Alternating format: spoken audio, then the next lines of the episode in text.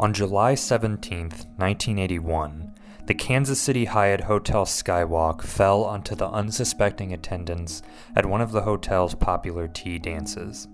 It was the deadliest structural collapse in U.S. history until the fall of the South Tower on September 11th. Many have fought to establish a monument to the wounded and the dead. This year, 34 years later, they finally broke ground on the Hyatt Skywalk Memorial to honor those who were lost. This is the story of a survivor who will never escape the memory of that tragedy and who is fighting to make sure the world will always remember. This is Saul.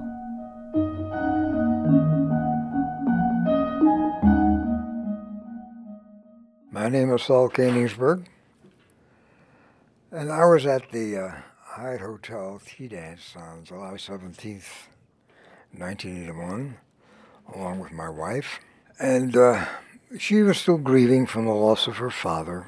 Her father fought in the French army and was captured by the Germans and was in a German prisoner of war camp for five years, and she loved him dearly. And I said, let, let's try to ease some of your grieving and entertain ourselves with a tea dance.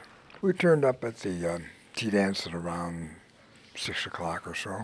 It was announced that there was going to be a contest. We didn't want to engage ourselves in a con- contest. So we stood on the sidelines, and the sidelines were under the skywalk. The band started playing Satin Doll, a Duke Ellington piece. It's called Satin Doll.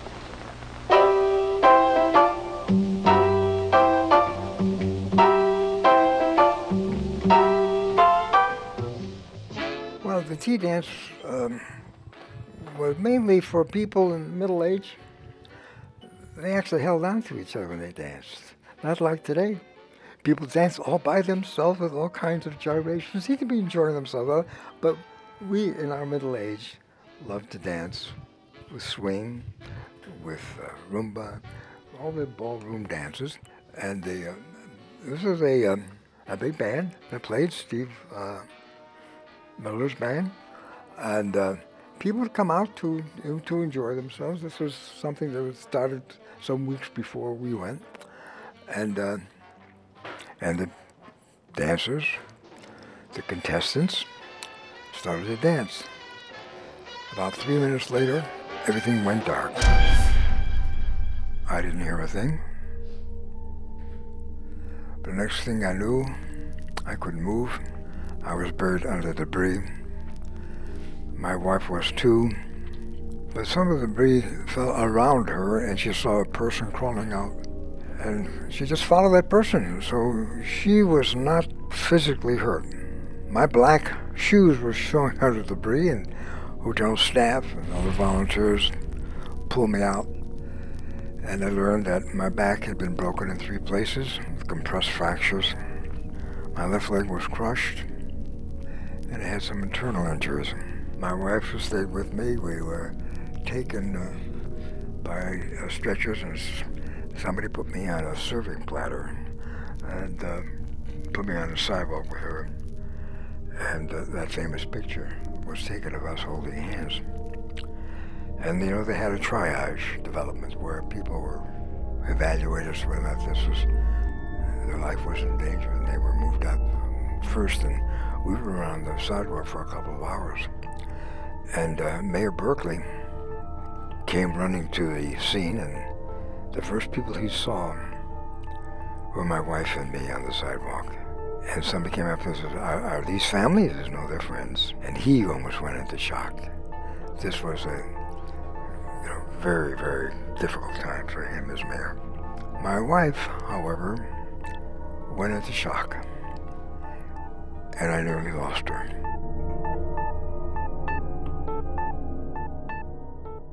From then on, she suffered from post-traumatic stress syndrome on top of the post-traumatic stress system she already suffered.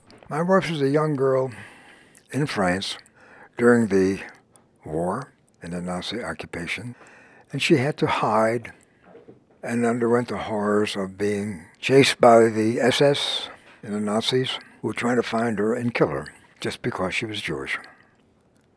She managed to survive, however, but that experience stayed with her, and she had nightmares about it just about every night, along with the nightmares she had with the Hyatt collapse of the skywalk.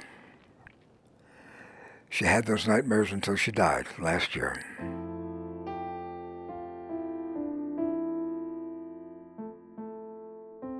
And then when I was in the hospital, a number of doctors surrounded my bed and said, Well, you survived. You must have something to do. And my response was, And those people who were killed didn't? And then, about two days after I was in the hospital, I had a flashback. I was in the Navy in World War II and served on a destroyer escort. and We were under attack again, but that only lasted for about 10 minutes. And I never had a flashback again. So I associated the disaster we were in with my combat experience. But that's all behind us. It took me about a year to fully recover, and uh, that was because I had a very excellent surgeon. He uh, fixed my leg up and told me I would never walk without a limp. What did he know? I went, got up every morning at 5.30 and went swimming. And from swimming, I went to physical therapy every morning. From there, I went to my office. And I went and went and suffered the agony of these exercises that my physical therapist put me through. But I don't limp.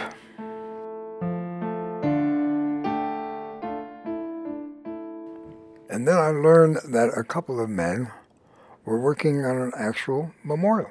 And they put a item in the newspaper, in the Kansas City Star, and said, we are starting up this committee, and uh, we'd like to know if there's anybody interested in joining us.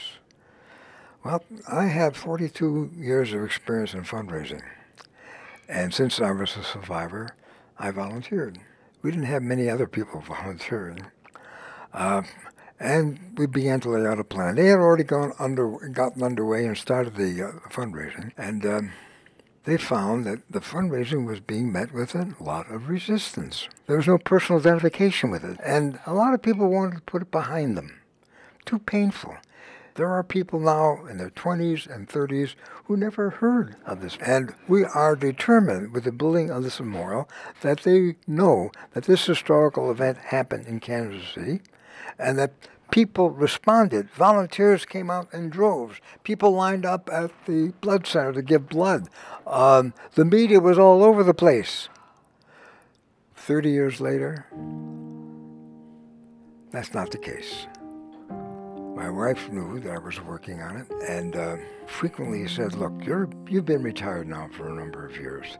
You've been raising money for many, many years. And I hear you being rejected so many times. What do you need this for? You've had enough already. But I said, you know, when we start a job, we're going to finish whatever time it takes.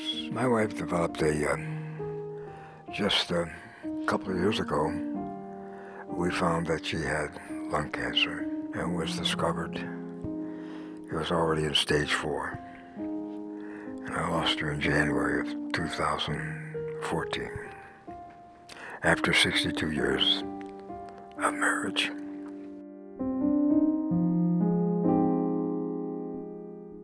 We went to the attorneys who represented uh, the survivors and some of the people killed and uh, other private uh, individuals and were able to raise the most money needed to really start the construction. There remains, however, uh, a, another amount and I would estimate it something like between 50,000 and $100,000 that needs to be raised in order to ensure the maintenance. But we have the money to build a memorial, so we're building it. And now we're beginning to work on collecting the remaining amount that's due. To put what I said in other terms, I'd want people of all ages, people from this metropolitan area, people from schools, universities, to come sit at the memorial and think about that horrible night when the skywalk came down and crushed people to death. And at the same time, remember, the community did come together, and it should never, never be forgotten, generation after generation.